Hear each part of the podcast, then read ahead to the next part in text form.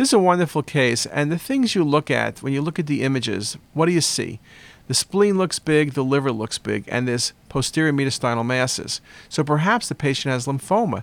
That's a possibility just because you have nodes, but the nodes are kind of lobular, and it's that posterior mediastinum, and I'm giving you a quiz case. So lymphoma, I guess I couldn't say you were wrong. Neurofibromatosis, usually you don't have a big sp- spleen.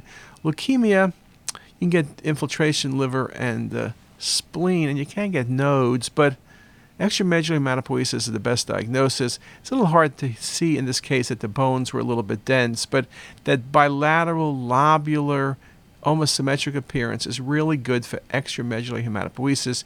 You can see it in the pelvis as well. Just a very nice case. We don't see it that commonly. Things like thalassemia might be things you would see it in.